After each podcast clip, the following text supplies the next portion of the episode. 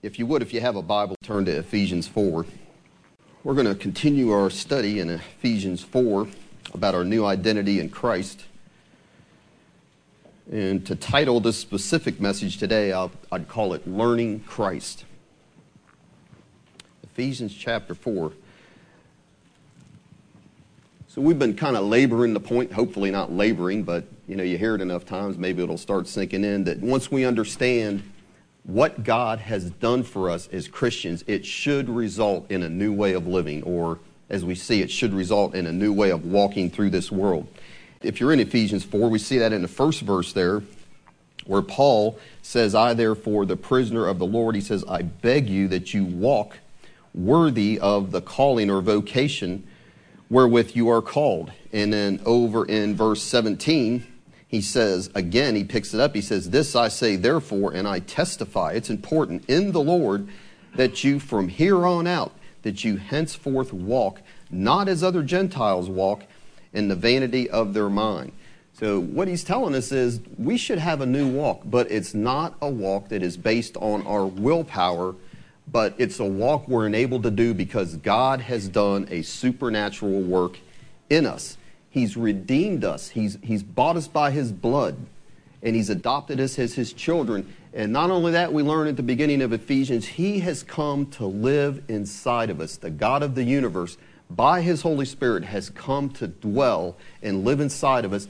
And thus we have the power and ability, if we choose to yield to the Holy Spirit within us, to live a life of holiness and a life free of sin. And He's also given us a knowledge of the love of our Lord Jesus Christ, what He has for us. And that is no small thing. And those are truths that we as Christians should believe and act on.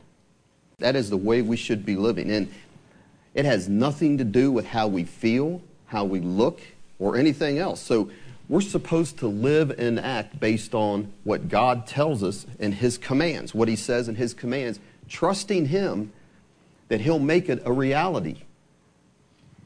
He'll make what He says about us to be a reality. So, you know, the man with the withered hand, he, he had to believe he had something that he didn't have. Jesus tells him to stretch forth his hand, and he could have said, What hand? Stretch forth this hand? I can't do that. And that's the way we look at ourselves and our sins a lot of time. God tells us to love this person, pray for that person, forgive this person. And we look at ourselves, I can't do that. And he's like, no kidding. But his command is there, and we have to trust that as we believe what he says and obey what he says, that he'll make it become a reality. Like I said, it's not our willpower, but it's on this new creation that we are. This new heart that he's given us, this power that he's put within us. We're trusting that he'll make that manifest. And so that what he says, as we act on it, will become a reality in our lives. So you say, man, God tells you to love that guy that just did you wrong and really did you wrong bad. And we tend to say, well, I can't do that because we just look at ourselves. And he says, well, I know you can't do that. But you got to do it anyways. Stretch forth your, your heart, stretch forth your life, pray for that person, love that person, and you'll find that God will make it a reality. So, a big point I want to make here at the beginning is that inherent with saving faith is obedience. You can't cut away obedience from saving faith. In other words, when you believe in the Lord Jesus Christ and commit yourself to Him, you are eternally justified, righteous before God. But also, what should accompany that is a great change. So, the thief on the cross, what happened? He called Jesus Lord, but he can't do a thing, can he? He is nailed to that cross. He can't do anything to quote unquote act his faith, can he? In a sense, he can't do anything to show his obedience. But listen, a great change had occurred in that man. Because if you read at the beginning, it says both him and the other one, they are railing on the Lord Jesus Christ, railing on him. And something happens, doesn't it? It's not his willpower that changed. The circumstances on the outward, nothing changed, right? The Lord's still hanging there suffering, the Lord Jesus Christ. But God, by his Spirit, opened that man's eyes, didn't he? And all of a sudden, there's a change that took place. His eyes were opened to see who he was. I'm getting what I deserve, but this man, God, he is not getting anything that he deserved. And what's the change that we see take place? The railing stopped, didn't it? And instead, now it's Lord. And it's not just the word Lord. Like Jesus says, many will say, Lord, Lord. No, this man was saying Lord from his heart. And if he could have gotten down off that cross, I'm telling you, he would have done anything the Lord Jesus Christ asked him to do because there was a change that had taken place inwardly. And so faith involves more than just seeing the facts and agreeing with the facts. I mean, the facts are important, but faith also involves our will and our emotions in the sense of our love. It involves what we would say is the heart, the whole heart, the whole man. Does a wife, when she comes up on a, in a wedding ceremony, does she just, in a sense, give a nod to the man she's getting ready to marry and say something because, like this, wouldn't this be some kind of wedding to be at? You know, Joe, you're my husband because I like your last name, Jones. I just made up, I could have made up a better name than that, but Jones. But I'm going to live with Harry Zinzerdorf. I don't want to marry him because I don't like his name. I'm marrying this guy because I want his name. He says, you know, she says, I love him. I'm gonna, he's gonna be the one to father my kids and give me a place to live. And you would be like, man, if I was a wedding like at a wedding like that, this is crazy. This woman needs to change, right? She needs to change what she's doing. Wouldn't you say, well, if you're going to marry this guy, you do need to acknowledge that he's your husband and you will have his name, but you also have to give him your love and your desire. And as they used to say in the old wedding vows, I don't think it's popular anymore, obedience. Oh, nobody wants to say that. Strike that from the records. Uh, I don't know how often that's said anymore. That's old. That's too old-fashioned, I guess, right? Well, what is another word for this great change we're talking about? Aren't we just talking about the other side of faith? It's repentance. Isn't that what we're talking about here? It's got to be a change in your walk, which is repentance. And let me ask you, there's some people out there, believe it or not, if you ask them, is repentance a requirement for salvation? They would say no. All you have to do is believe. To put repentance in there is to add works to your salvation. Well, let me tell you, 60 times in the New Testament, repentance is talked about. The Word. And it's talked about more than that in theory, if you want to put it that way.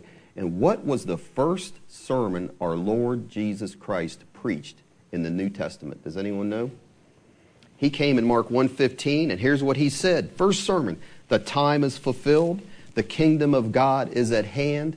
Repent ye and believe the gospel. But repentance is the first word of the gospel. The first word. Luke 13:3, he says this. He says, I tell you that except you repent, you will all likewise perish. He says that twice. And he doesn't say anything about believing in Luke 13. Except you repent, you will perish. That has to happen. And what did Paul, when he preached to the Gentile sinners, what did he say in Acts 20, 21? Here was his message. He says, From the first day that I came into Asia, he said, I kept back nothing that was profitable unto you, but I showed you and have taught you publicly from house to house, testifying both to Jews and to the Greeks. And what did he show and teach these people from house to house? Repentance towards God and faith towards our Lord Jesus Christ. It has to both be there. You can't divorce them. And there's a major movement, and it manifests itself in a lot of ways. It says all you have to do is believe, and repentance and making Jesus your Lord may come later down the road. But that's not a requirement to be in the kingdom of God. I'm saying that is about as unbiblical a statement and idea as you would ever hear. Paul preaches, and what we're seeing here in this, what we're looking at in Ephesians is there had better be a change in our lives. That's what he's saying here. That you henceforth cannot walk as the other Gentiles walk. You can't live like you used to live like the rest of the world is. There has to be a change in your walk. Your mindset has to change, is what he says. You can't live no longer, like we talked last week, without a purpose, walking in darkness with a conscience hardened in sin. We can't walk that way anymore. You can't pursue every lust that comes in front of you. And then just to get more and more and more of that, he says, it's got to stop. That's what he's saying. Let's read our text here. You're there in, in, Ephesians 4, and let's read verses 17 through 24 today. And Paul said, This I say, therefore, and testify in the Lord that you henceforth from here on out walk not as other Gentiles walk in the vanity of their mind, having the understanding darkened. They're alienated from the life of God through the ignorance that is in them because of the blindness or hardness of their heart, who being past feeling have given themselves over unto lasciviousness to work all uncleanness with greediness. But, he says in verse 20, you have not so learned Christ. If so be that you have heard him and have been taught by him as the truth is in Jesus, that you put off concerning the former conversation or lifestyle the old man which is corrupt according to the deceitful lust. And you need to be renewed in the spirit of your mind, and that you put on the new man which after God is created in righteousness and true holiness. And so, what we talked about last week, we looked at verses 17 and 19. What is Paul saying there? He is saying that sinners' actions, what they do, how they live, it springs from their attitudes of their mind and of their hearts. And so, if we look at the words he uses in those verses, it talks about their mind and their understanding. Their mind, understanding, the ignorance that's in them, and their heart. Darkened minds that are cut off from the life of God. They result in lives that work all uncleanness and they're not satisfied with just a little bit of sin, but he says they do it with greediness, getting all they can. Go for the gusto, as it says. A life like that, it's a life with no purpose, we talked about. Progressively lusting after more and more sin. And listen, that's the way we were before salvation servants of Satan and sin. And I can speak for myself. We loved it. I loved it. Maybe you didn't. I, and in some sense, was a happy sinner. I guess. A miserable, happy sinner. but you know, let, me talk to, we got a lot of young people in here that grew up in church. And they hear you talk like that, and they're like, hey, I, I grew up here in church. I, I'm not wild like you, the things you talk about. I basically think I'm a good person. Well, here's where the Bible is comes in handy, so to speak. Have you ever read the list of sins listed in Romans chapter 1? I mean, they are, God considers them vile sins worthy of death.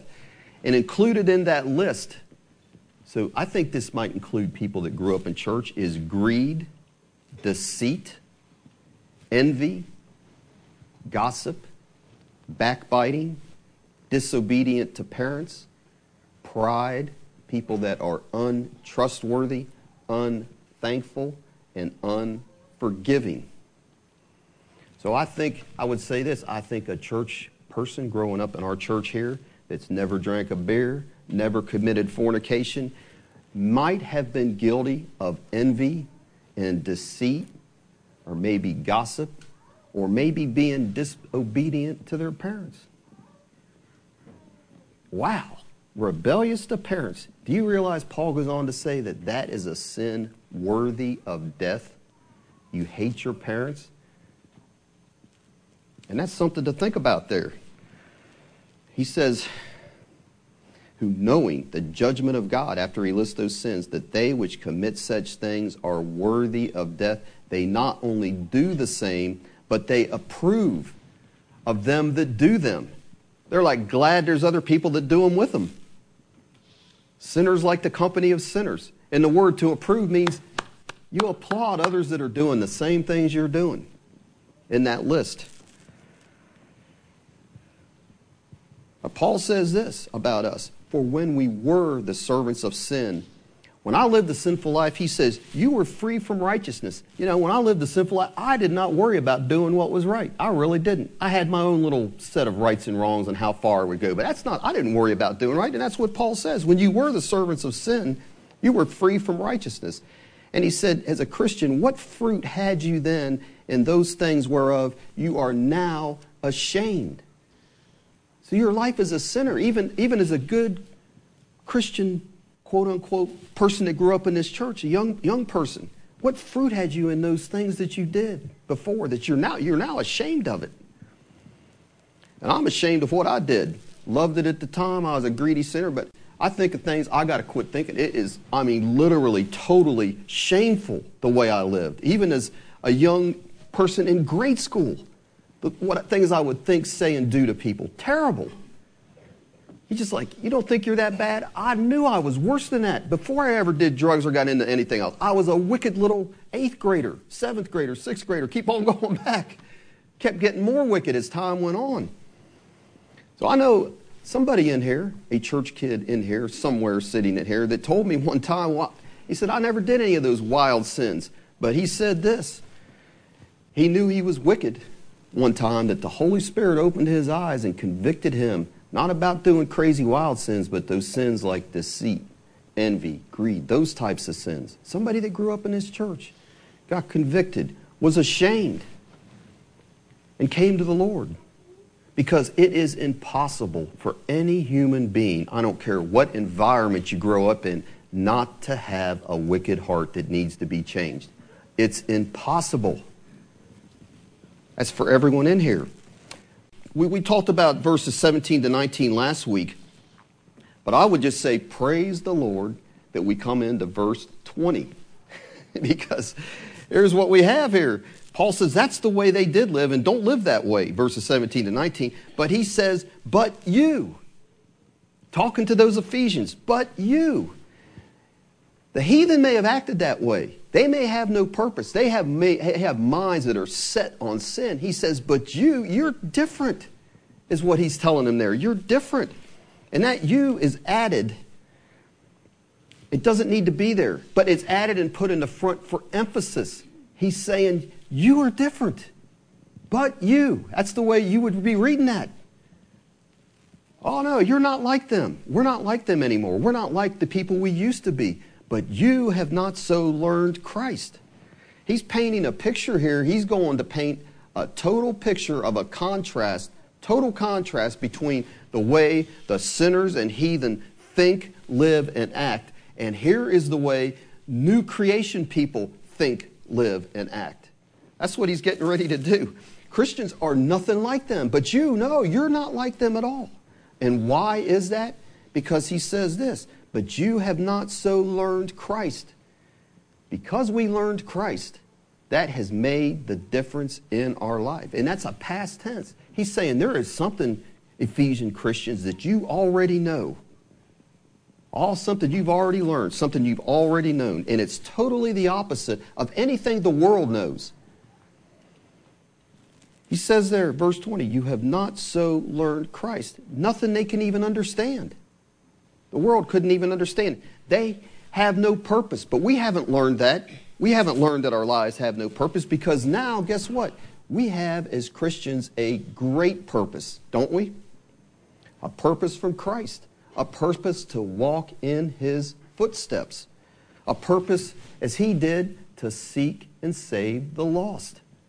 Is that, was that His purpose? That's what He said He came to do. And that should not be our purpose, too, now?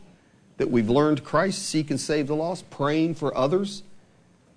We're to walk in his footsteps, demonstrating the life, compassion, and power of God through the Holy Spirit, displaying to the world God's holiness and justice through our lives, through the Lord Jesus Christ living in us. Is that not a purpose that we should have?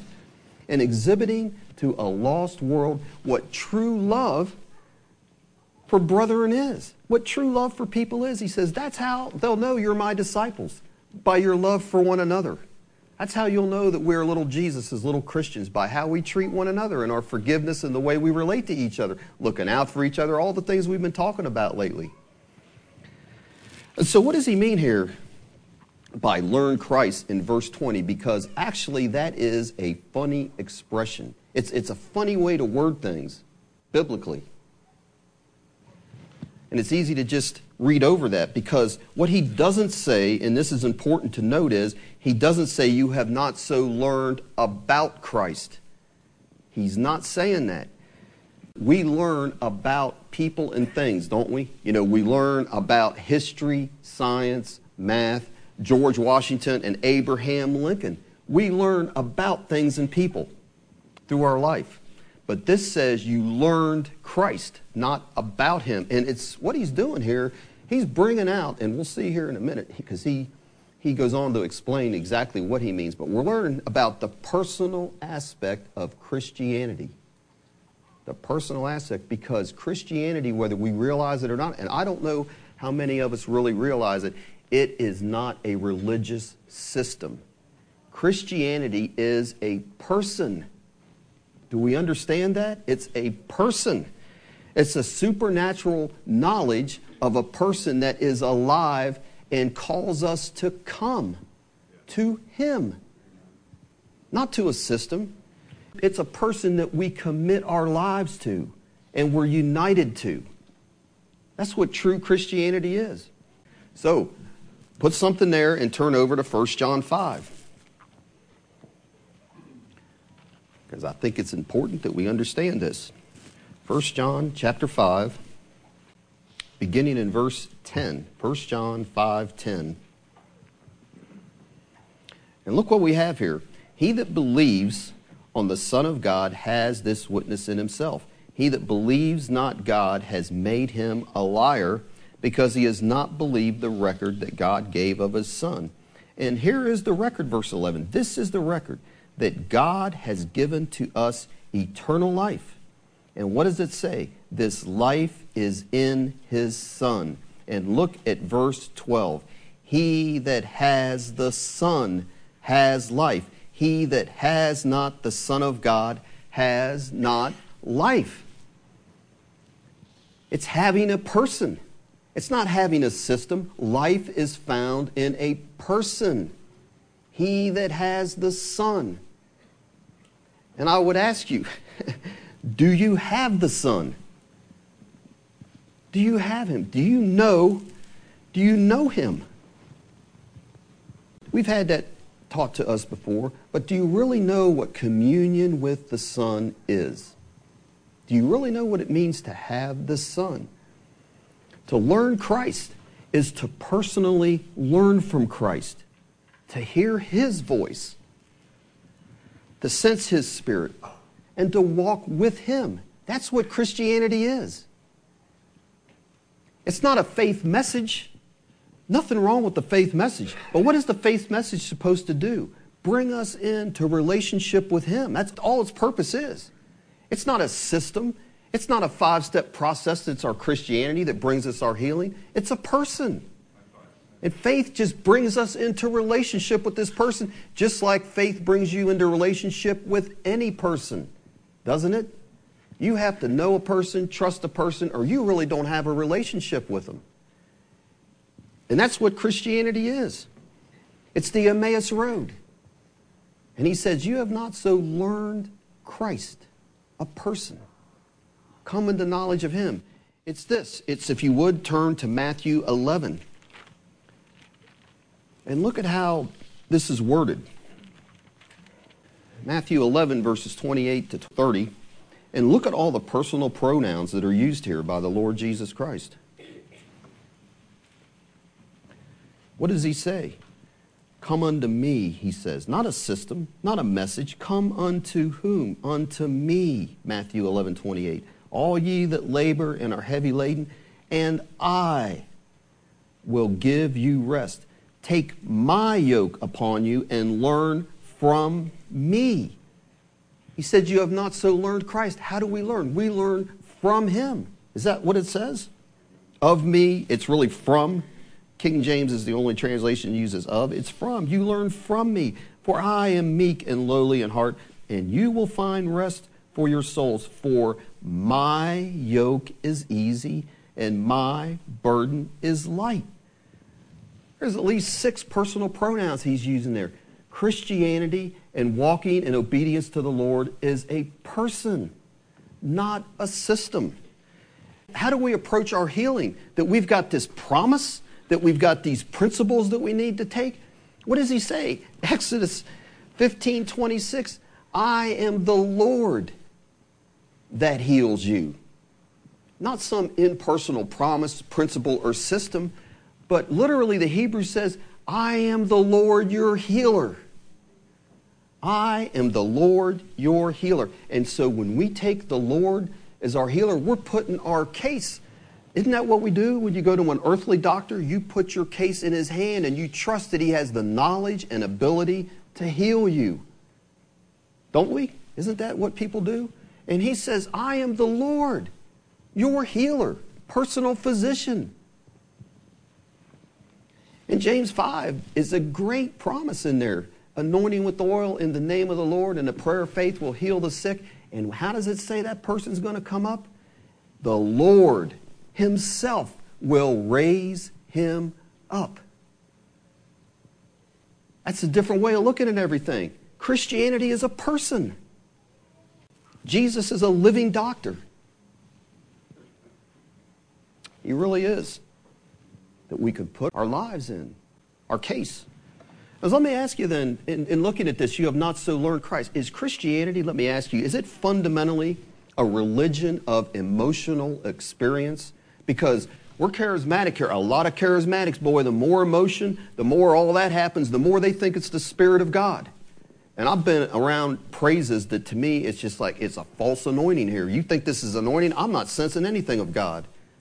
Because this is what I would sense when I used to go to rock concerts. And I went one time to a charismatic gathering. This isn't part of my message, but I'm going to throw it in there. I went there, and this to me, I'm like, I can't join in this worship in good conscience because this is just rock, rock music to me.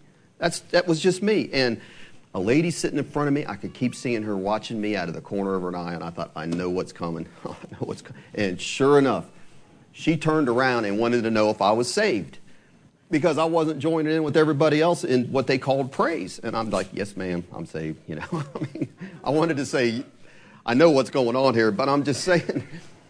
It's, is religion, is Christianity really mainly, is that what it's all about? Having a good emotional experience, having these experiences? Or is it really a religion of knowledge? So I would say it's, it's not about feelings primarily. Now, I would say if you have a Christianity that is void of feelings, you know, that's a whole other thing. I don't think that's the case. Because I think joy, peace, love, and compassion are feelings, I would hope. It'd be hard to have those without having some kind of feeling accompanying them. And those are part of what we have in the Bible. But what are those a result of? You know, we've got to even ha- have our emotions and our feelings and our joy not based on rock music, but based on the anointing of the Holy Spirit, God's presence. In thy presence is fullness of joy. So we need to have some discernment along those lines about things. But I'm saying Christianity is not primarily a religion of feelings, but it's a religion of knowledge based on truth. And so, here in these verses 20 to 24, here, once again, there is no talk. You don't find anything in here when he says this is how Christians should walk. There is nothing in here about emotions, experiences, but words are used that speak of knowledge if you go back and read it learned. You have not learned Christ, heard, taught, truth, and mind. Those are the words that are used throughout these verses. But go back to Ephesians 4, please. And look what it says up in verse 13. Paul says that he's given these ministry gifts to the church. Verse 13, we read this last week, but let's read it again till we all come into the unity of the faith. And what does he say? And of the knowledge of the Son of God. That's what will bring us, he's saying, unto a perfect man, unto the measure of the stature of the fullness of Christ. And so, do we want to know and we want our experience with the Lord Jesus Christ strictly to be based on feelings and emotions and anointings? That's dangerous when you get into that. I'm saying it should be there, but in the right way. So listen carefully to these verses. John 8 32, familiar. You shall know the truth, and the truth shall set you free. Truth, not experiences. Luke 1 says this And you, child, shall be called prophet of the highest, speaking to John the Baptist, to give knowledge of salvation. 1 Timothy 2 4, God will have all men to be saved and to come to the knowledge of the truth. That is how true salvation comes, through knowledge. And 2 Peter 1 2 says, Grace and peace be multiplied unto you. How?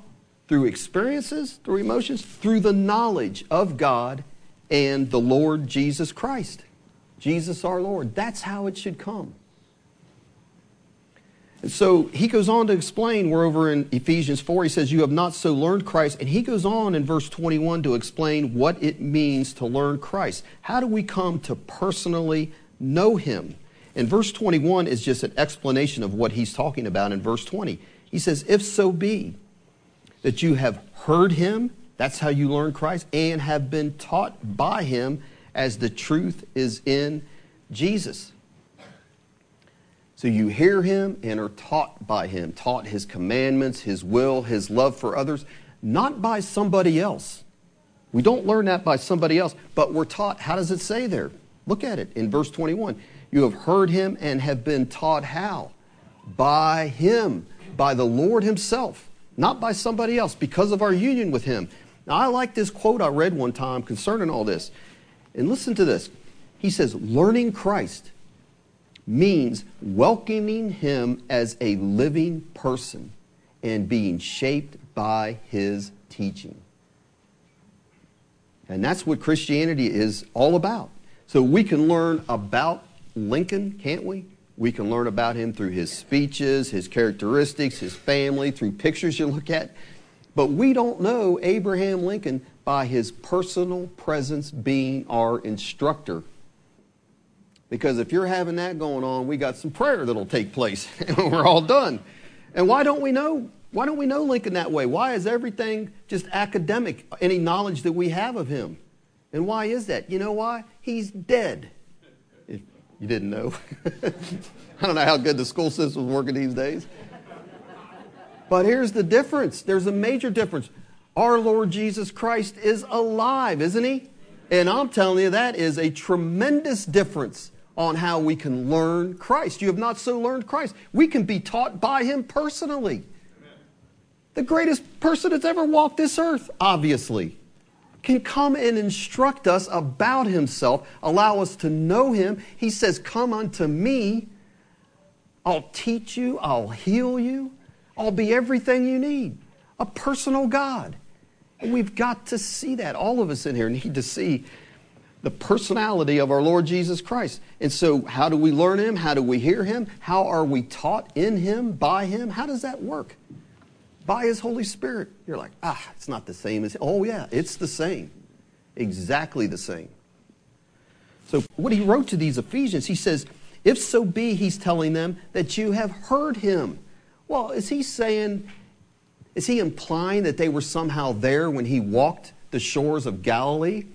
or there in those, they were sitting in those crowds that he's teaching and feeding? Is, is that what he's saying? They could hear his voice in that way? That's not what he's saying. They didn't physically hear him. That's not what he's saying. But through the gospel preached by the apostles and by the power of the Holy Spirit, they had a personal encounter with the Lord Jesus Christ, a truly personal encounter. And so has everyone in here that knows the Lord that is saved has had a personal encounter with the Lord Jesus Christ. They heard him, they heard his voice. Because how do we know that? The Spirit of God is called the Spirit of Christ in Romans 8 9. There's no difference. God is one. And when he said the Spirit would come, what did he say? He's not going to talk about himself, but he's going to testify of me, Jesus said. And so, who is Paul? Paul said, I, I, am just an ambassador of the Lord Jesus Christ. And what does an ambassador do? He comes and brings the word of the king to another country or to another people, speaks the words of the king he represents. And so when Paul would come to the Ephesians or any other group, he'd speak the words of Christ. And the Spirit of Christ in him would empower those words and make them the voice of the Lord Jesus Christ to those that heard him and in their hearts, those that would believe we tend to say singing is worship. Do you know it's preaching is worship? Because what happens when we truly have God here in our presence when we sing and worship? His presence is here, right? Things come to your mind, things become real. Truths you were struggling with become realities, right? And it's the same way when preaching is worship. Because if God's sending an anointed word, that word becomes an encounter with the Lord Jesus Christ. I'm not talking about myself, but when I have been under preaching that is anointed, I'm saying you can just sense that Jesus is speaking to me through that preacher. So you're having an encounter. That's what hearing the word should be. You should be having an encounter personally with the Lord Jesus Christ through his word. And that's why it's important that the word is what's being preached. Because that's what the Holy Spirit is going to be in and bless and speak to our hearts about. If you don't mind, I've got you turn into a few places, but if you would just turn over to 2 Corinthians, and we'll clearly see that. That is what happens. The living God is made real through preaching. 2 Corinthians chapter 3. 2 Corinthians 3 1, Paul says there, Do we begin again to commend ourselves, or need we, as some others, epistles of commendation to you, or letters of commendation from you? But he says this in verse 2 You are our epistle or letter, written on our hearts and you are known and read of all men. Verse 3 For as much as you are manifestly declared to be what? You are a letter of Christ. As you walk around, you are the living Jesus Christ living through you. You are the letter of Christ, he says, an epistle of Christ, ministered by us. How? Not with ink, but how? With the Spirit of the living God. Not in tables of stones but in fleshly tables of the heart. And look down at what he says in verse 6 who also has made us able ministers of the new covenant, the New Testament, not of the letter, not of the dead letter, but of the Spirit. For the letter kills, but the Spirit gives life. And so Paul is saying is we preach, we come, the living God becomes a reality and writes and He's working in your heart, revealing the Lord Jesus Christ, writing His laws that you can obey from the heart there. You have an encounter with the living Christ through that word that He's preached, is what He's saying. And so, what does it mean to hear Him? What is Paul talking about back there in, in Ephesians? You have not so learned Christ. He's saying God supernaturally opens up our darkened hearts and minds to have an encounter with the living God through his truth. And Paul says that again. I, I, we could go through a lot here, and, and, maybe someday we will, chapter 3, but look over in 2 Corinthians 4, just one chapter over. Look what he says. That's what Paul says exactly is what happens. So we're saying there's this darkness as sinners that just envelops us, and God can only break through that. And so look what he says in chapter 4, beginning in verse 3. But if our gospel is hid, it's hid to them that are lost, in whom the God of this world has blinded the minds of them which believe not, lest the light of the glorious gospel of Christ, who is the image of God, should shine unto them. And Paul says, This is what we preach, not ourselves, but Christ Jesus the Lord, and ourselves your servants for Jesus' sake. But look what it says there in verse 6 But God, for God, who commanded the light to shine out of darkness, has done what? He shined in our hearts to give the light of what? Knowledge. Knowledge of the glory of God. Why, how? In the face of Jesus Christ. It's a supernatural opening of the understanding that brings an encounter. He breaks through that darkness. And you have an encounter with the face of Jesus Christ by knowledge not by some emotional experience. There may be emotions accompanying that. And when God does that, when God breaks through, a blind man can see the Savior. And a deaf man can hear his voice because it's supernatural. And that's why for 21 years of my life, I could hear John 3:16 and be totally unmoved. Because one day I learned Christ. I had a personal encounter with him, and I did. He started dealing with my heart. My wife says, You keep sharing the same testimonies, you're going to wear everybody out. Well, I don't remember if I shared this or not here or at prison. I get mixed up sometimes. But I still can remember that, and this is the way it should be with people. When God had been convicting me, and I was sitting at my desk, and if I've said it, then please forgive me. At work one day, I could still remember. And I didn't just make a commitment to follow a religion, to join a church. I made a personal, knowledgeable commitment to the Lord Jesus Christ. And I prayed to him and I said, I will do whatever you want me to do. I asked him to forgive me my sins, forgive me my past, come into my life, and I would walk with him. But I didn't just make a commitment to a system, I made my commitment to a person. And it's hard to break a commitment to a person, especially when that person doesn't do you wrong. And the Lord has never done any of us wrong, has He? We have failed Him many times and things haven't worked. But God has, the Lord Jesus Christ has never done us wrong. Amen. He's always been a faithful friend to us. And that'd be like a man walking out on his faithful wife. How can a man do that? And some people, yet they do that. They've got a wife that's been faithful and true and loves them and adores them, and yet men will walk away from that relationship. It's like, what is wrong with that guy? But when we make that commitment to the Lord Jesus Christ, we see what he did on that cross.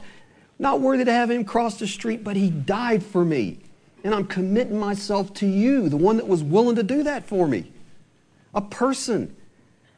And you're the same person that says, You'll heal me, you'll supply my needs. A person he's promised us. Not just the dead letter. And that's what happened to Lydia, Acts 16 13. It says, A certain woman, Paul came, named Lydia, a seller of purple of the city of Thyatira, which worshiped God. She heard us, Luke's writing. He's with Paul. Heard Paul preach. And it says, Whose heart the Lord opened. Took that veil away. And she's hearing these words these men are preaching, and she's having an encounter with the Lord Jesus Christ through that. Whose heart the Lord opened, that she attended unto the things which were spoken by Paul. And by attended means she acted on those. She heard this Savior. She saw him, that he's real, that she heard his words, Come unto me. And she gave her life to him, her and her house. So Paul spoke the words. We're talking about how do we hear him? But God opened her heart, and she heard Jesus' voice through that and responded. And that is what salvation is. That is what Christianity is. Verse 21 If so be, he says, back in Ephesians 4, if so be that you have heard him. And so I would ask anyone here today Has God opened your heart? Have you heard the Master say, Come, follow me? A personal invitation. And have you attended like Lydia, have you attended to that voice? Have you responded to that voice, to that Savior? Because that's how things work. In John 10, Jesus said that the Good Shepherd, he says this, he calls his own sheep by name. He calls every one of us in here by name that are his, calls us by name and leads them out. And Jesus went on to say, the sheep follow him. Why? For they know his voice. And that's what we're seeing here in Ephesians 21. If so be that you have heard him, they hear his voice. And he said of us, he said later in John 10 of us, he says, Other sheep I have which are not of this fold. That's talking about us, Gentiles. Them also I must bring, and they shall hear my voice. Well, how are we going to hear his voice? Through that word that's been faithfully proclaimed down through the ages, through ministers through reading the Bible, through fellow believers, through people just sharing in common everyday life. That's how we hear his voice. That's how it works. And so, what does Paul mean there at the end of verse 21? As the truth is in Jesus. And I'll say it's highly unusual for Paul. I saw statistics on this. A guy actually surveyed it because to use just Jesus, you don't find Paul doing that. So Jesus is referred to Jesus many times in the Gospels. But when you get into the epistles after the Gospels, he is almost always referred to as the Lord Jesus Christ, the Lord Jesus Christ, especially with Paul, because he is the risen Lord and Savior. To me, there's an element of respect to that. Now, I may say Jesus, but I try to. It's the Lord Jesus Christ. And Paul very rarely calls him Jesus, but he does that here. And what he's doing here is he is stressing that the earthly historical Jesus is the embodiment of truth. And that's why he says there at the end, as the truth is in Jesus. Jesus himself, he's saying, is truth. His person, his teaching that we have record of, his life, his death on the cross. Jesus is truth, he's saying. He embodies truth. And as you follow him, he's saying, you will not be walking in darkness in contrast to the world that we read about in those previous verses, right? They're walking in darkness. Their, dark, their mind is in darkness. They're following deceitful lust, he says. Oh no, You follow and learn Christ. You're walking in truth, is what he's trying to emphasize. And so yesterday, I went to my niece's graduation, and I got this on my mind, this whole, and I'm listening to what this guy's saying. I actually, I liked him. But he said some things that I might not have paid that close of attention to. So I got this sermon on my mind. And, but listen to what he said in light of we're saying that Jesus is the truth. He says this. He tells these graduating class, pretty crowded auditorium, he says, You aspire to be like Jennifer Lawrence. And honestly, I don't know who Jennifer Lawrence is. I'm assuming she's a popular rock or movie star. You aspire to be like Jennifer Lawrence. Listen to what he told them, though. He said, If that is your truth, live in it and aspire to it, and it will become your reality. I'm thinking, wow. That is a dead end life there. He's saying education just causes this transformation to take place. And he grew up in poverty and now he's out of poverty. And I've got no problem with that. I don't see any special awards going that you're ignorant, you don't have an education, and you live in poverty. But if that is the goal and end of your life, all you're going to do is go and die as a poor sinner and die as a rich, happy, fat sinner. And you'll end up in hell either way. It's really not the transformation that you really want. But he says you aspire to be that. If that is your truth, live in it. And so I would say to anyone, if your truth you're aspiring to is Jennifer Lawrence, then you, as Paul goes on to say, you have been snared by a deceitful lust. It's a lust and a desire and an ambition you have. It's deceiving you. All this money, all this fame, oh, if I could be on stage, if I could be on whatever those American Idol, whatever, oh, that would just be it.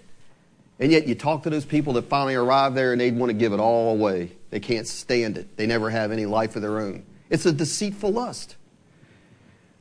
But the life of Jesus and his teaching and his truth, it will lead you onto into a fulfilled life. Totally. And here's one other quote. I thought this quote was great because he didn't had this scripture with it, but I thought it immediately brought me to this scripture. But here was the quote. He's talking about this truth being in Jesus. Bryan Chapell's his name. He said, It is as though the truth that we hear from him, if obeyed, will envelop us and carry us into a relationship with him. Let me say that again. It is as though the truth that we hear from him, if obeyed, will envelop us and carry us into a relationship with him.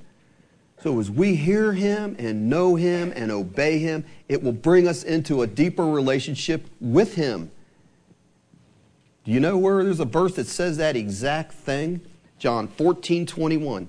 He that has my commandments and keeps them, he it is that loves me, and he that loves me shall be loved by my Father, and I will love him, and I will manifest myself to him.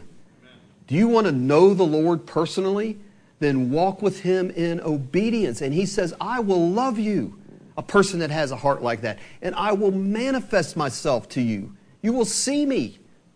Manifest. We talk about manifestations, and Jesus says right there, John 14, 21, I will manifest myself to that person. Is that not what we desire? It should be. Manifest myself to him. And so the truth in Jesus that we see there, it's going to teach us three things. And that's what we have going on down in verse 22, 23, and 24 it says this it will teach us, first of all, in verse 22, that putting off concerning your former conversation or lifestyle, it will teach you that you should put that off, the old man. It also, in verse 23, will teach you that your mind needs to be renewed. In verse 24, that you should put on the new man. Those are the three things that, that is, you are going to be taught as the truth are in Jesus. As the truth is in Jesus. When you've heard from him and learned from him, that's what you will learn.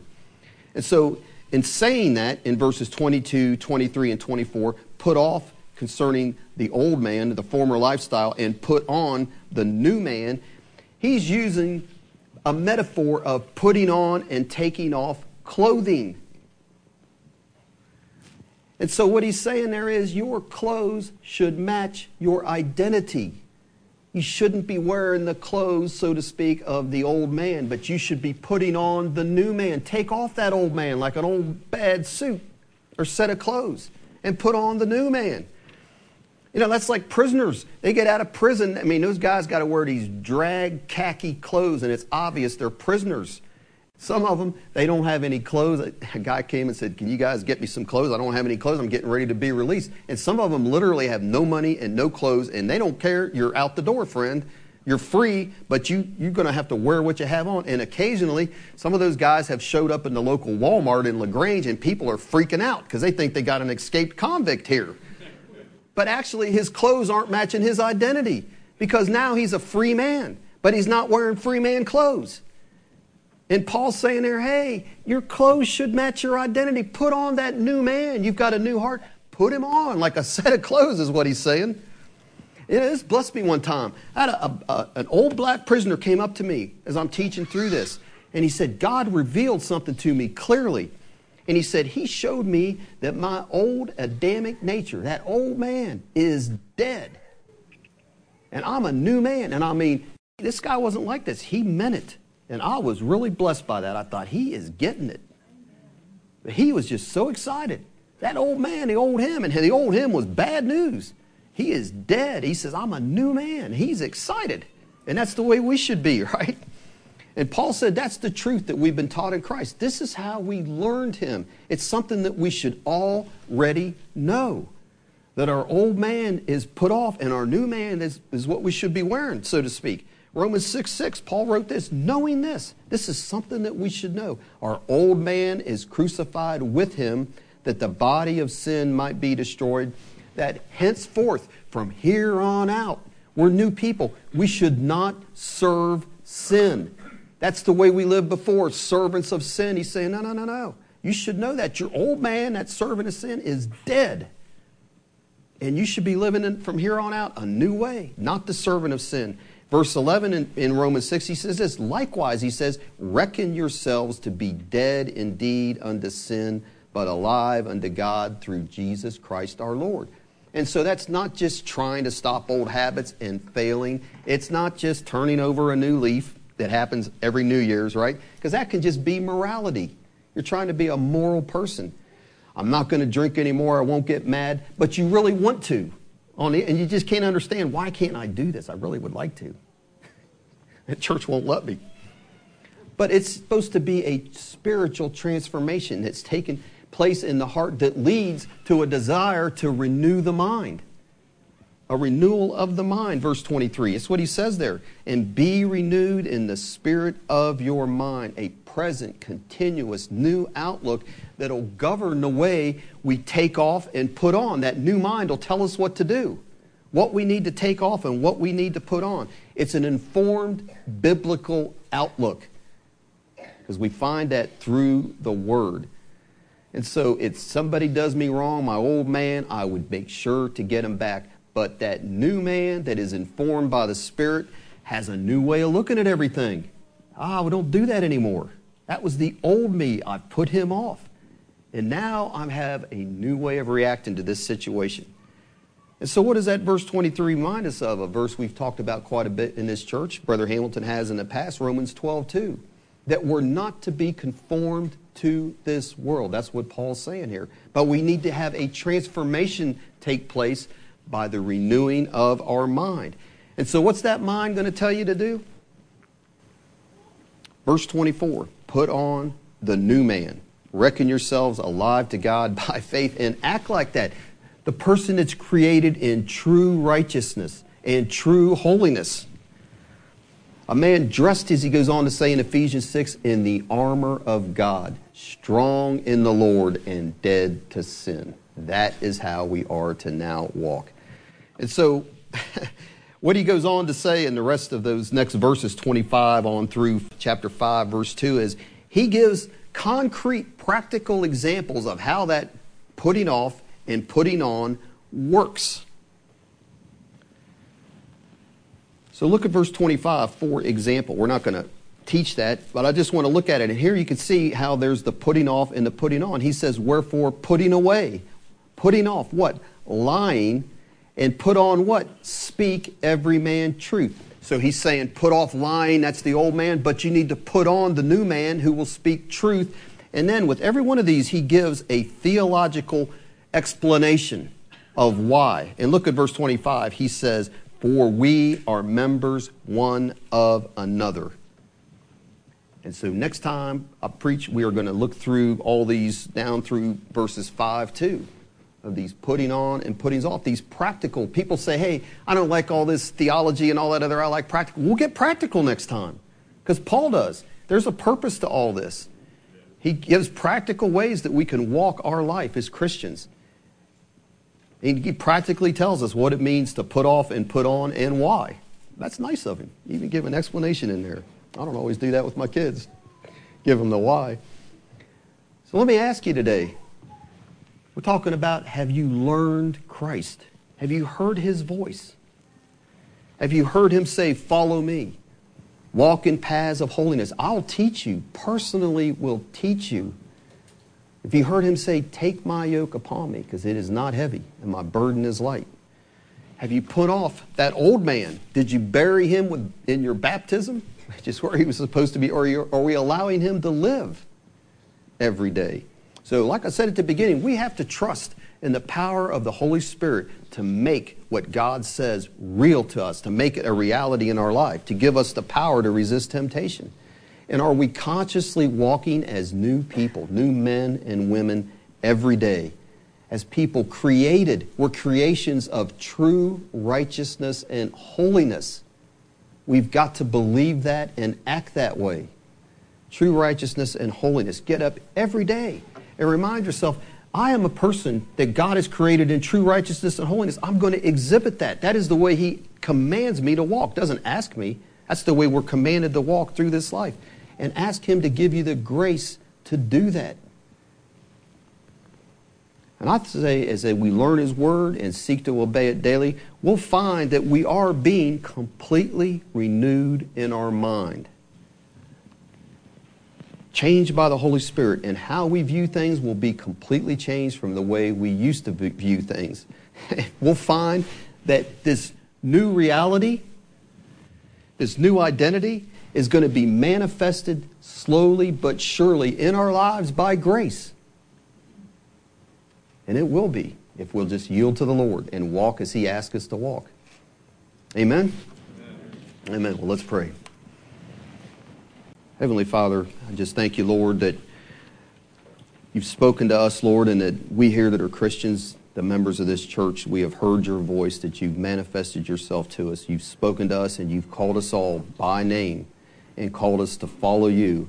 And you've promised that you will be our personal God, that you will walk with us and you'll walk in us, you'll instruct us, you'll heal us, you'll guide us, you'll give us your wisdom, your righteousness, cleanse us by your blood. You'll be everything we need a personal God. And we thank you for that, Lord. I just ask that you'll make that more and more real to all of us, that you'll open all of our spiritual understanding to know your love that surpasses understanding, and how much you desire for us to walk with you daily and to know you more and to walk in obedience in your truth. Thank you that you'll do that for everyone in this room and for speaking to us again today. We do that in Jesus' name we pray. Amen.